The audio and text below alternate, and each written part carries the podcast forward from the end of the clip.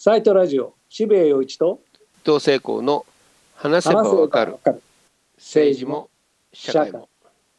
え今回のゲストは前にも来ていただいてですね、そのいわゆる資本主義そのものがバブルだ、で資本主義を終わらせないといけないというで終わらせないというか、まあ、必然的に終わってしまうんじゃないかという論を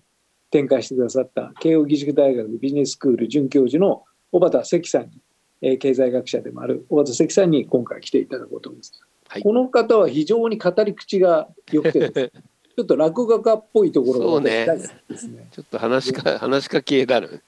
そうあのすごく楽しくて、えー、私彼のお話を聞くのが大好きでございましてですね。今日もちょっとコロナバブルについていろいろお話を聞こうかなと、うん、えー、思っております。えー、それではお呼びしたいと思います。はい。さあ、土端さん、今日は、えー、前回は割とちょっと大学の講義じみていて、そのバブルと資本主義みたいなすごく大きい話をしていただいたんですけれども、はい、まあ、今回はもうちょっとその時勢に合った細かいいろいろな事例を踏まえてそれぞれのバブルを読み解きながら、はい、えー、まあ、このコロナの状況なのでコロナバブルが崩壊するっていうのは一体どういうことなのかっていうお話を伺えればなと、うん、えー、思っております。あの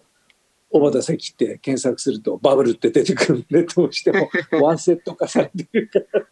昔はねパフュームが出てきたんですけどね そんなにパフュームについて書いてたんですか？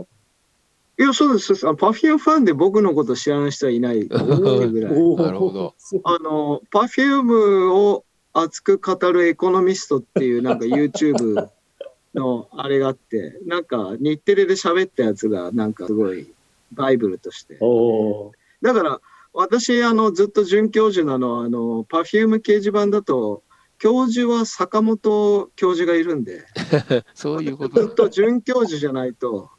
ええ、教授と言ったら坂本さん。准教授といえば小幡 何言ってパフュームファンの間では。そうそう決まってるから。僕は教授になっちゃいけないんです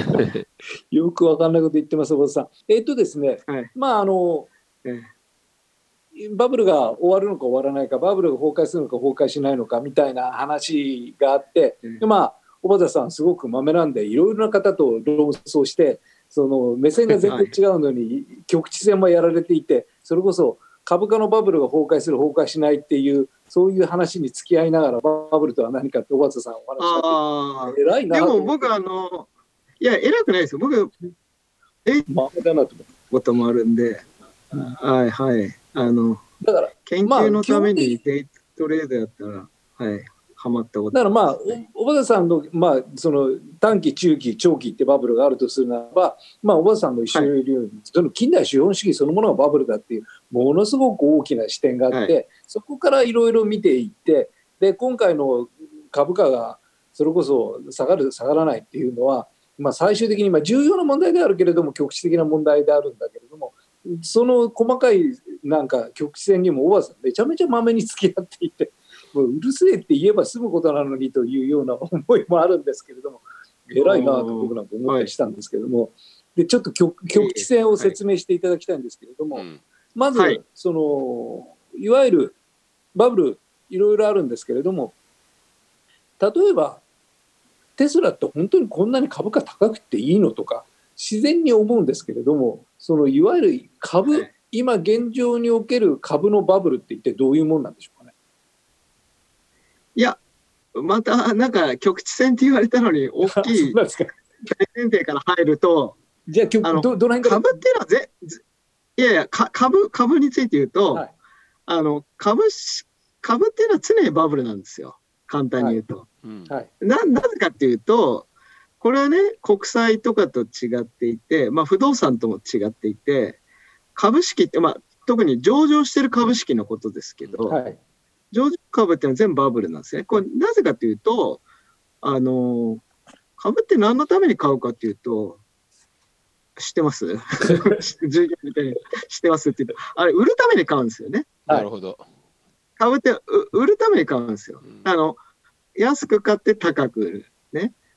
高い時に買ってさらに高く売る。まあ、いずれにせよ、値幅でもやあの買った値段よりも高く売っても OK よっていう、まあ、それ投資、株式投資の投資なんですけど、はい、それなんで高く売れるかっていうと、なぜでしょうっていうと、高く買う人がいるからなんですよね。はい、そうでしょ、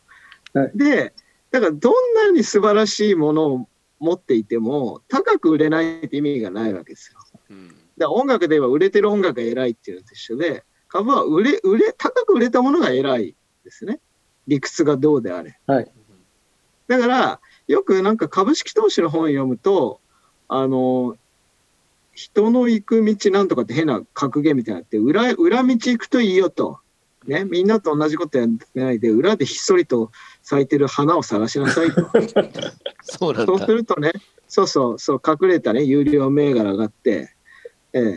ってあるんですけど、僕ね、昔ね、だからデイトレーダーだった頃ね、いい銘柄見つけて、スクリーニングして探すんですよ。みんなが知らないのないかなみたいな。はい、で、よく時価総額って、まあ、あの会社全体の価値が一番小さいのを探すのいるんですね。これなんでいいかっていうと、はい、そのゴールドマン・スタックスとかっていう投資銀行、あるいはあの野村証券もそうだが、あとはファンドいろいろありますよね、はい、ファンド、はい。そういうプロは、あの、大きいのしか買わないんで、うん、ソフトバンクとかね、うん、ファーストリテイリングとか、市場全体に近いものを買うから、そういう時価総額10億円とかいうのもあるんですけど、そういうのって買わないから、まあ、チャンスがあるんですよ。で、そういうのはみんなやるんで、僕はあの従業員の少ない順にやってみたら、2人って会社だったんですよ。2人。これ取締役も選べないね。2人って会社で、これ、これ何が、何かと思ったら、まあ、あの、角田っていうね、自転車屋さんだったんですけど、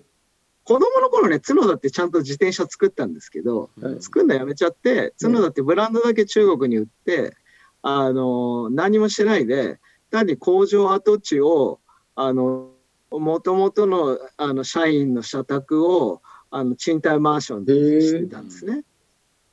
それでなんか親族で一族同士で喧嘩してお互い社長なり合って他の親族をクビにし合ったら社員が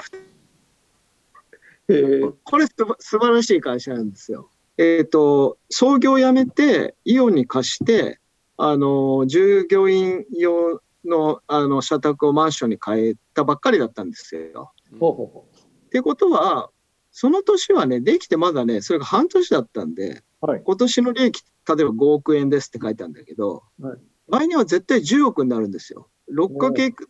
家賃しかない会社だからし。なるほど。ね。それで、だけど、株式市場はその、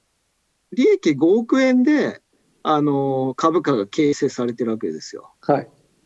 で今年決算発表すれば、まるまるフルに12か月も家賃入ってるから、はい、利益10億円になるじゃないですか。はい、でも絶対株価倍になるんですよ。はい、これやったなと思って全財産つぎ込みまして、はい、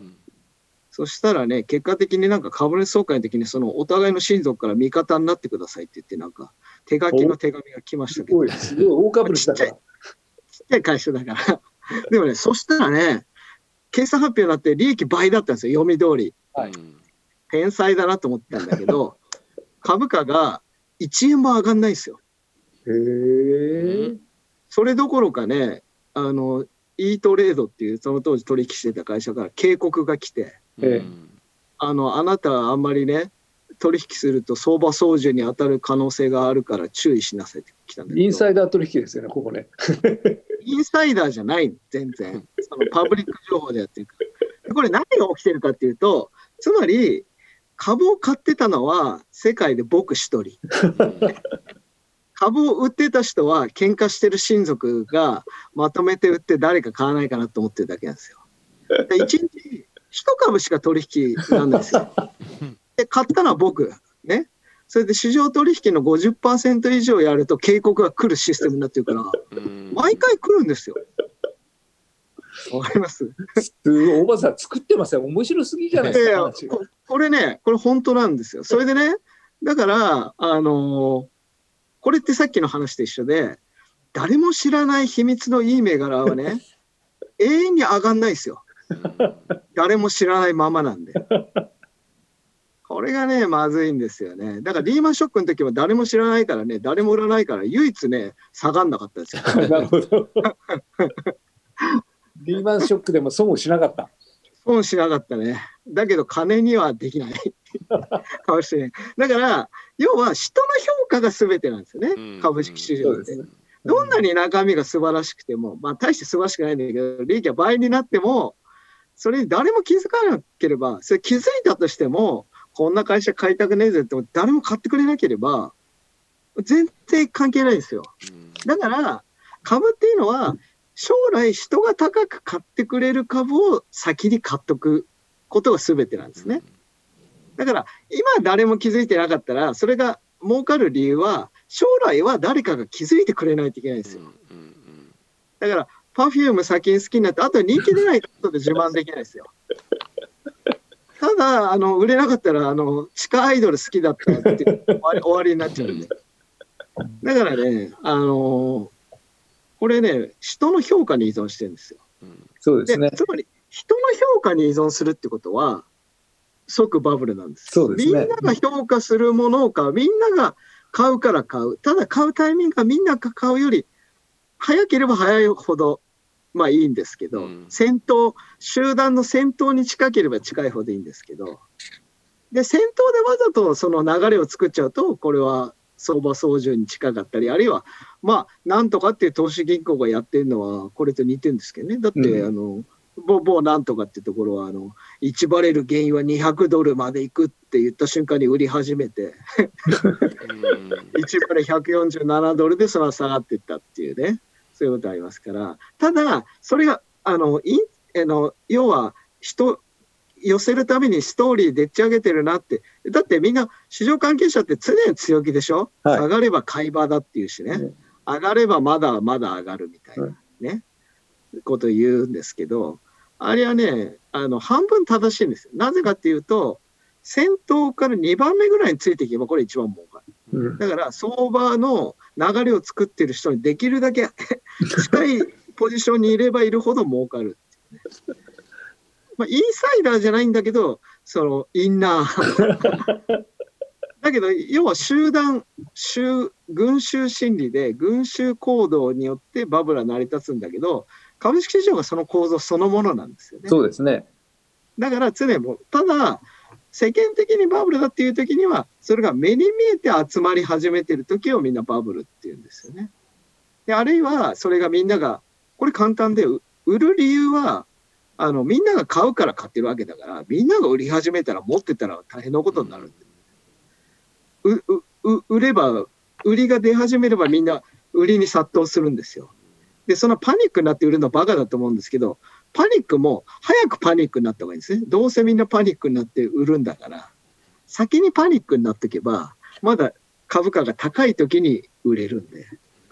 だから、焦ってパニックになる理屈もあるわけ。だから、バブル、うん、これでバブル終わりですよってなんか、こう、金が鳴ったらね、うわー、もう売っとけって言って、我先に殺到するんだけど、それは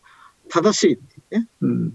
で、株でなんで起こるかっていうと、あの国債とかはですね、まあ、社債とか、まあ、これちょっと金融的な話になりますけど、あれね、満期があるんですよ。うん、国債って10年満期だから、うん、あの日本国が破綻しない限り、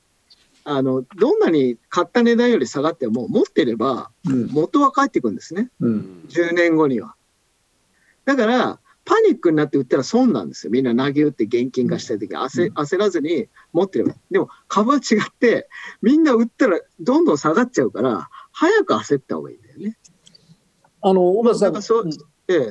そういう構図なんで、今みんなもうすごい高い水準で買って、それでまあ最後乱高下してるから、今度いつ売るべきかなってみんな迷ってる。この状態はもうバブルのピークにあるというふうな、まあ、認識でいますと。いうことです。ね。はい、あの小畑さんがご指摘になって面白いなと思ったんだけども、どんな優秀な例えばその今、えー、利益が2倍になったっておっしゃいましたけれどもそれでも株価一つ曲がらなかったとおっしゃったけれども、うん、あの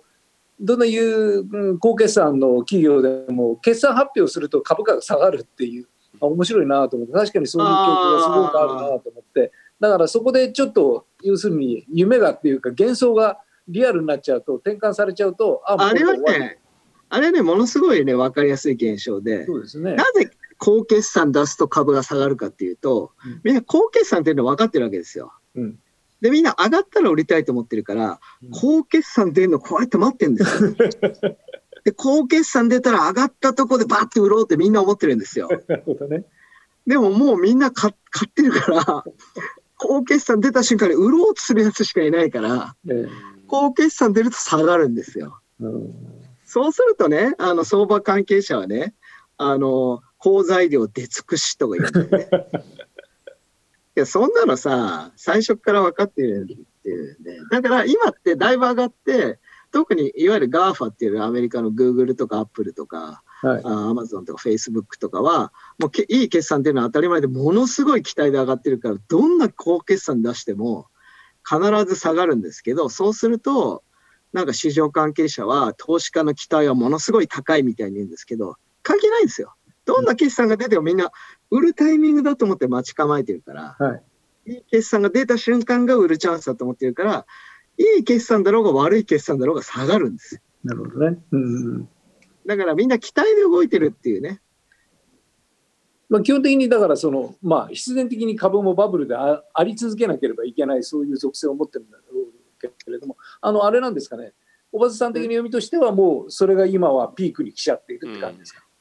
そうですね。あの、まあ、中期バブルっていうのは、この前話した通り、あの、ソ連の、まあ、あの、共産主義の崩壊、まあ、かって、まあ、自滅から、あの、新しい平和の配当が生まれて、あるいは、共産主義、社会主義が市場経済に入ってくるから、新しいとこ入ってくると、まあ、チャンスだから、まあ、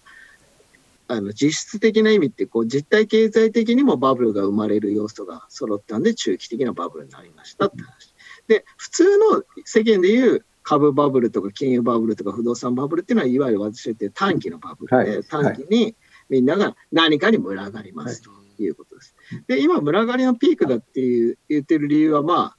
いくつかありまして、はい、あの、最後はね、あの、とてつもなく上がるんですよ。崩壊する前が一番上がる。これなぜかというとですね、あの、今テスラ株買ってるやつは頭おかしいですよね。ねあの、何を考えて買ってるの？あの、本気で買ってるとしたら頭おかしい。はい、ね。だから、まあまあ、もうちょっと丁寧に言えば、テレビで生放送だったら言い方としては、あの極端に強気な投資家だけが買ってるわけですよ。なるほどね。うん、だから、普通の人はもうみんな売っちゃってるわけですよ。こんな高くなったらもういいやと思って売って、これ以上は説明できないよねと。で、今でも真面目に買ってる人はまだまだバブルが続くと思ってバブル折り込みで買ってるか、異常に強気で買ってるか、まあ、すごく極端な人しか残ってないから、はい、超強気だから、もう買うしかないんですよ。まともな人も売っちゃったから、いや、いや、こんなに上がるのはもうちょっと持ってればよかったなって大体後悔するんですけど、あのそう、昔だからニュートンがね、バブルで儲けてその後損したって話もあるんですけどね。売ってね、その倍になって喜んで売ったらさらに倍になってね、後悔したと思って買った瞬間にね、それが紙くずになった、ね、そういう 事件があって、これね、あの、ニュートンがバカだっていうよりは、あの、デイトレードみたいにやってると必ずそういう罠にはまっちゃうんだよね。こう後悔で、ああ、早く売りすぎたっていうね、こうバブルで早く降りるとね、また後悔するんです。まあまあいいんだけど、最後はだからよっぽど極端な人が残ってないから、極端例えばビットコインとかテスラとか、そういう、まあ素人っていうか、値動きの激しい、デイトレーダーを中心に値動きの激しいものが好きな人が群がってる銘柄が極端に、まあ、去年から今年にかけて上がってるんで、まあ、これはマッキーかなっていうのが、まあ、理由の一つですね。そうですね。ビットコインとテスラっていうのは、テスラのあのマスクさんが、やっぱりもうビットコインやめたあれこそインサイダーっていうか、相場操縦だよね。ねあれはひどかったですね。ひでえ野郎ですよ、あなたもともと。ええ野郎です。まあ、それはいいんだけど、そう、それね、もう一つの特徴としてはね、乱高下が起きるんですよ。はい。ジグザグ。なぜかっていうと、大体ね、もうみんなね、バブルってね、崩れて初めてわかるってよくね、あの、これ、名前言っていいのかな？なんか、女性でね、金融のこと知らない、なんか金、元金融の作家の人がいろいろ言ったりするんですけど、あまあいいですね、誰でもね。あの誰でもいいんだけど、あの、バブルと弾けて初めて分かるからっていう、そんなことないですよ。今テスラはバブルって分からず買ってるやつがいたら本当にただのバカですから。全員バブルだって分かってるから、なぜかというとバブルは上がるんですよ。バブルほど美味しいものはないです。崩れさえしなければ、確実、はい、こんなに確実でもないんで、今バブルだって分かった瞬間に飛び乗るんですよ。はい、ただ、崩れる前に降りると。はい、いつ崩れると思うかってこと。だから、今、テスラ持ってる人は、今買うやつはまあちょっとおかしいんだけど、前に買って、うわー、売りたいけどどうしようかなって思ってるのが、まあ多数派だと思うんですね。はい、このバブルもでみんなよく知ってるから最後って極端に上がるから最後の尻尾も、えっと、頭と尻尾をくれてやれって相場の格言があって、はい、だからバブルのピークで売ろうとすんなと腹8分目で降りとけと。めちゃくちゃ安全だからっていうのはあるんだけど、でも尻尾がね、すごい上がるんですよ。だからね、やっぱりね、降りたくないんだよね、みんな。だから、いや怖いけどって言って今もうなんかこう、そこに座って、座ってるんですよ。だからなんかちょっとニュースが出ると、マスクなんとか言って、うわ、やべえって言って、ブワーって売るわけですよ。そしたらマスクが、あやっぱりあの会社で買おうかなって言うと、なんだそれやって言ってもう一回買うんですよ。ニュートンみたいに。ね？あ、これラジオだからこうやっても映んないね。そうですね。まあいいや。あの、だから、末期っていうのはね、み乱高下するんですけど、なるほど。今みたいな行動するんだけど、なぜかっていうと、株っていうのはさっきから言ってる通り、要はあの期待で動いてる、心理で動いてるから、はいはい、この乱高下っていうのは、そのセンチメントっていう、まあ、まあ、相場用語っていうか、まあ、英語っていうかね、センチメントっていうんですけど、投資家の心理が揺れ動いてる様を表してるんですよ。なるほど、なるほど。だからこういう乱高下してるっていうのは、投資家心理が揺れ動いてみんなドキドキしてるって、ドキドキしてるってことは、それで今高いからね、高い水準でこう上がってきてドキドキしてるってことは、あみんないつバブル走るかなって持ってる本人たちがドキドキしてると。でこれ乱高下してるっていうのが、あのバブルの終わりに近い、まあ、兆候の2つ目ですね。ね。で今ちょっと小川さんにお聞きしたいというか、まあ、一番お聞きしたいのは今このコロナの状況で経済がどうなっていくのか、まあ、コロナバブルっていう言葉もありますし、このコロナ状況の中における経済のありようというのはどうなのかと。えー、まああのすごい大量のいわゆる支援金を政府、ね、まあ、日本に限らず全部投入してるわけですよね。で、帝国データバンクの調査の数字を見たら倒産が極端に減ってるんですよね。でそれは、まあそそれはなぜかっていうと、まあ、支援金がすごく入っているんで、まあ、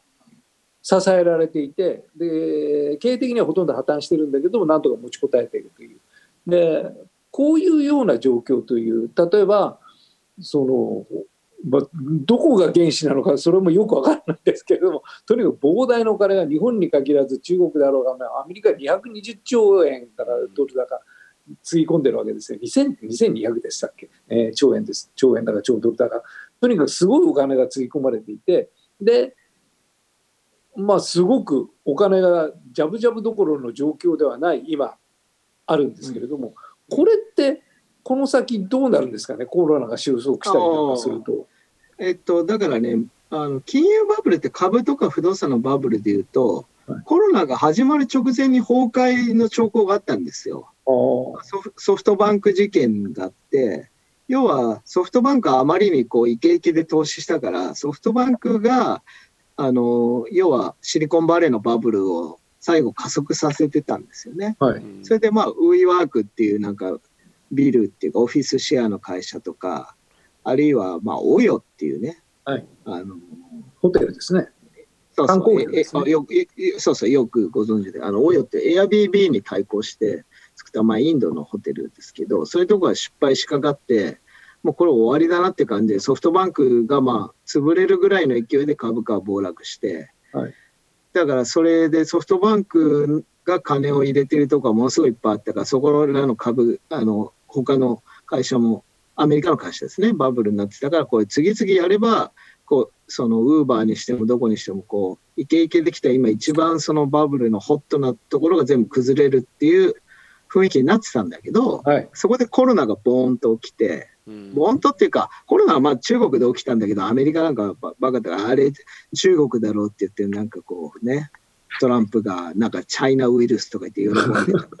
実は自分が一番やられて、で、突然こう、ショックになったわけじゃないですか。はい。で、あれで一旦暴落したんだけど、今、周平さんおっしゃったように、金融はまあ、もともと中央銀行が、世界中のその中央銀行が金融緩和をやりすぎてたから、これはまあ、さっきのバブルが連続して起こるって話からすれば、リーマンショックの救済をするために、つまりリーマンショックでみんな大儲けしたその尻拭い後始末を金融関係者はしなきゃいけないのに、それを中央銀行が、あの、立て替えちゃったっていうか、救ってあげちゃったんで、世界にまず金が溢れました。はい、まあまあ、それ誰の責任だって抜きにしては、とにかく前に進まないといけないから、金ジャブジャブ配ってしのぎました。はいはい、えでで、それのバブルがまた崩壊しようとしてた時にコロナが起きたんで、まあ、金融はもう限界を超えた顔をしてたけど、さらに、まあ限まあ、だから限界はどこなんだって難しいんだけど、まあ、とことんやりましたと、はい、で。金融にはもう限界があるんで、今度は財政をとかんと、つまり、まあ現、現現金をつく実弾ですよね。金融って自由にお金借りられるだけだけど、借りても返せなかったら別に誰も借りないわけだし、はい、あれだけど、財政っていうのは直接みんなにお金を配って、はい、で、その赤字で出した国債を中央銀行がどんどん今まあ、まあ、こう直接引き受けっていうのは法律違反だけど、マーケットを通じていれば、市場取引であれば、まあ、違反じゃないっていう、なんかこう、建前だけ守ってるけど、実質的には中央銀行が引き受けているような構図が、まあ、日本は一番極端に起きてそうですね、はい、アメリアメリカでもヨーロッパでもそれに近いことが起きてるわけですけど、まあ、それでいついっぱい入ったから、もう一度こうバブルがぐーって膨らんだわけですよね。はい、それがまあ現状ですと。はい、だ次は、何かこう、サインがないとバブルは崩壊しないんですよ。はい。なぜかっていうと、バブルいる間は、ま、何かこう、崩れそうになったら逃げようと思ってるけど、崩れるまでは行った方が儲かるからみんないるわけですよ。はい。で、上がってほしいから自分で崩すようなことはしないわけですよ、バブルだって。分かって乗ってるわけだから、その上にね。だけど何か明らかに持続不可能だと完全崩壊ですよ。まあ、リーマンショックの時は政府がまたリーマンも政府が救ってくれると思ったら救わないっていう意外なことが起きたら、これはもう完全終わりだって言ってみんなパニックになって売りましたと。今度もそういうことがあるかなっていうと、ソフトバンクが倒産すればそれが、まあコロナ前だったら起きたんだけど、今はもう全面的にこうなっちゃってるから、はい、崩れないんですよ。なるほど崩れるきっかけは見えない。政府が全部救っちゃってるから。うん、で、これはだから政府が救わないって決断をすればね、あの、それがニュースになって崩れる可能性はまず丸一としてあります。はい。で、あとは、まあ、経済と関係なく、まあ、イスラエルの状況もちょっと心配ですけど、はい、なんかよ、まあ、もっと世界的に起きないといけないから、米中が例えば台湾で軍事衝突したりすれば、それもまあ、明らかに、まあ、これはもうバブルって言ってる場合じゃないっていう、明らかになるわけですけど、ただそういうことが起きないとすると、崩れないんですよね。で、じゃあどこが崩れるかっていうと、渋谷さんおっしゃるどっから金来てんの分かんないけどっておっしゃったけど、いやいや、それは分かるじゃないですかって話で、要は結局政府が金を突っ込んでる。はいはいあ八方美人で、まあ、日本が八方美人一番ひどいけど、まあ、世界中今みんなにいい顔してお金配りまくってるわけじゃないですか。はい、でそれが持続できなくなったら終わりだから私はまあ、財政破綻が起きるまで崩れない可能性はあるかなと思ってますね。だから、本当に本格的に崩れ、最終的に崩れるとすれば財政破綻。うん、あるいは財政破綻の気配だけでいいんですけどね。いいって言ってなんか崩れることをいつもね、こう、なんかお前はこう、人の不幸を望んでるのかみたいに言われるんだけど、まあバブルになってる方が悪いから、正常化っていうふうに言えば正常化した方がいいから、バブル早めに潰れた方がね、ショックも少ないわけですよ。ここんなピークになってから潰れたらこんなどん底までいけど、この辺で潰れとけば別にね。あれだからまあ、まあでも今更遅いから、あれなん、どう軟着陸するかですけど、まあ最終的には財政破綻で崩れるっていうのが、まあ必ず起きることではあります。ただその前に、なんかさっき言ったようにきっかけが何かあって、投資家が、あ、これは売りの皆さんもバブル終わりの鐘が鳴ったっていうのがあればね、あの、起きると思うんですよ。それが、ただ事前にはあんまり予想できないんで、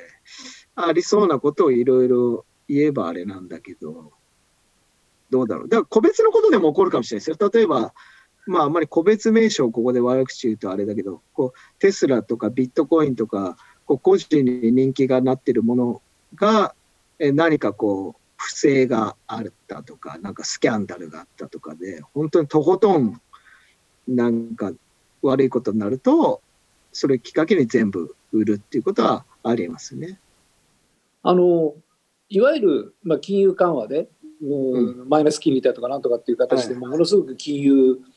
緩めてるわけじゃないですか、はい、今。でそれプラス今度は財政でこれだけお金吸ってる、はい、でしかもそのスケールが一国レベルではなくて全世界レベルでこれだけ起きていてそうですね。資本主義の歴史でこういうことってのはしょっちゅうあるんですか？それともないいやないでしょですよね。史上初です初ですよねこれね、うん、そう。前代未聞のことででものすごい恐怖感があるんですけどこれ。ね。これも起きますよ。起きますよって、うん、起きますよね。これすごい怖いんですけどコロナも怖いですけれどもこのまあ、そうだね。コロナバブルってどんどん膨らんでいく一方で、いや、これ、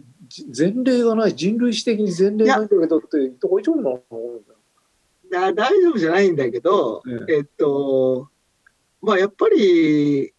どうなんだろう、日本人的発想かもしれないけど、つい自虐的に日本が一番悪いと思っちゃうんですけど、アメリカとかは、おっしゃったようにね、今回、あの220兆円ですか、まあ、ボーンといって、まだまだやるかもしれないから、いくらになるか分かんないですけど、ただ、アメリカってメリハリが効いてて、うん、リーマンショック後の金融緩和も、いち早くあいつらは引き締めに入ったんですよ。引き締め、まあ、ゆっくりとだけど、引き締めステージに入っていて、うん、少し残高を、まあ、あの、中央銀行が持ってるね、国債とか、そういう資産の残高を減らしに入ってたんで、うん、で財政も、日本なんかはさ、その、まあ、僕は元財務省っていうか大蔵省だから、うん、お前はすぐ税金取ろうとする、税金再生 言われますけど、まあ、日本は本当に財政再建って言って悪者みたいになっちゃうけど、アメリカはやっぱり両方いて、その昔ティーパーティーっていうこう、共和党系の保守派のティーパーティーっていう、あ彼らはとにかくその、金ばらまくの一番嫌いな人で政府は小さければいいそうですね。はい。だから、借金も良くない。税金が高いのはもちろん良くないけど、借金も良くないって考え方だから、あの、バランスが一応取れてるんですよね。なるほどね。パーティー、あ共和党の、まあ、まあ、右派が強ければ、財政再建というか、その小さな政府に向かって、うん、あの、歳出は減らすって方向に必ず行くんで。うん、で、民主党になってくると、またこうやってさ、今までの分話すようにバイデンがこういっぱい。それでしかも今コロナだから、なかなか誰も反対する人いないから、もうパンパンやり。あ、でもなくなっちゃってますけどね。うん、ああ、そうそう。それで、あ、そう。だからもう急の増え方はアメリカがとてつもなくあれなんですけど、ね、ただまあ今まで過去にメリハリが効いてるので、破綻しない可能性もあると思うんですよ。ところが日本は昭和40年以降、あの、赤字が減って、あの借金残高を減らしたことがないんですよね。はい。これはすごいことで あのバブル期にもあの残高は減ってないっていうね、はい、これがすごいよね。小泉政権だって減ってないよね、はい。プライマリーバランスって別に増えないっていうだけで減らしたことないからね、借金返したことないんですよね。だから、それで増え方もショックのたびにスピード加速してるから、最初は小渕さんがあの1997年、8年の金融危機って経済危機で財政出動ドカンとして、あそこからこう加速して、それに値行きのようにっていうか、社会保障で高齢化で年金とか医療が増えたから、どんどんこう増えてるわけですけど、なんかバブル崩壊とか景気悪くなって財政出動っていう時の増え方が年々こう激しくなってるっていうか、八方美人度合いが増してるから。そうですね。ここに来て極まってますけどね。うん、そうですね。だから、日本は確実に破綻するでしょう。ええ、そんな。だから日本だけ破綻すると世界は、は日本もダメだなって言って、やると世界中が世界の資本主義が崩壊するように世界中の国が財政破綻せずに日本が崩壊したら結構だからそうするとみんな怖くなるから金融の出してもいなくなるし、バブルは勝手に崩壊してくれるから、財政破綻前にバブルは崩壊すると思うんですよね。日本が財政破綻すると。だから、世界のために日本は財政何言ってんですか一刻も早く。何言ってんですかそんなこと言うからみんないろんなところから言われるんですよ。もう叩かれるんだよ。だけど日本も早くね、財政破綻した方がいいんだよ。どうせするんだったら。なぜかというと、今消費税10%じゃないですか。で、だから、よくさ、財政再建、僕はね、消費税引き上げに財務省としては出身者と、出身者っていうほどいないんだけどね。で出身者に見えないしね、キャラから言って。まあ、あれなんですけど、あの、増税には反対なんですよ。はい、どうせあの自民党のやつらも民主党のやつらも無駄遣いするだけなんで、増税してろくなことないんで。で、だから今の歳出ばらまき帳尻合わせるのは消費税例えば30%しないと合わないとか言うじゃないですか。はい、でもね、それでも30になったらなったでまた無駄遣いできる余地が増えて無駄遣いするだけなんで、どうせ再建しないと思うんですよね。で、例えば消費税30%で破綻したら、もう目も当てないですよ。もう手段ゼロじゃないですか。そうですね。増税余地ないし。うん、ね。だから消費税10で破綻しとけば、あの、増税余地15ぐらい、そうそうそう、15ぐらい。いや、破綻したらね、やることは3つしかないですよ。あの、増税する、歳出減らす、それで長期的に経済的に成長を取り戻す。この3つを、よくね、成長か財政再建かとか言うでしょ？あんな嘘で、もうこれだけ危機だったら3つ同時にやんないと、絶対無理なんですよ。だから増税もちょこっとするし、再削減もちゃんとするし、でも経済成長もちゃんと、成長っていうことはあんま好きじゃないからだけど、経済もちゃんとするようにやります。3つバランスよくやらないと、バランスよくっていうか、できること全部やっても間に合わないぐらいだから、やるしかただ、世界で日本だけがあの危機に陥って、日本が、えっと、改善する姿勢を見せれば、日本、まあ、いい部分もいっぱいありますから、あの金は海外から必ず入ってきて、まあ、あの例えば、いい不動産が外人のものになったり、いろんな有料企業が海外に買われるかもしれないけど、ただ、国としてその経済とか社会は崩壊せずに済むんで、まあ、世界がいっぺんに崩壊するよりは、あの一国で崩壊するシナリオの方がいいと。まあ、もちろん財政破綻しなければ一番いいですよ。だけど、はい、しないためには、あのね、まあ、例えばコロナで言えば給付金、僕も10万円、まあ、僕は妻と2人だから、20万もらいましたけど、ああれおかしいよね。あれみんな配れって言ったけどね。だっていらないもんね。だって僕ら、あの前もラジオで言って、いや、小畑さんしか言う人いませんって言われたんだけど、あの調査では7割の人が給与全く減ってないんですよ。収入全く変わらないってな70%。ね。減った人20%、増えた人10%ですよ。はい。グーグルだってアマゾンだってアップルだって、まあ、日本だってね、そのデータ関連とか DX、まあ、デジタルなんとか関連で、増えてうわうわの人いますからね。そうしたら何もやらないじゃないですか。僕なんか大学の給料1円も減らないから、横ばいじゃないですか。はい、ただこ、こういう仕事は若干減るから、まあ、減るって言えば減るんだけど、まあ別にあの困りはしないんで。ね、レコード買う量が減るだけです。それで、そういうこと言わないからね。で、そうやって言うと、お前じゃあ20万寄付しろとか、と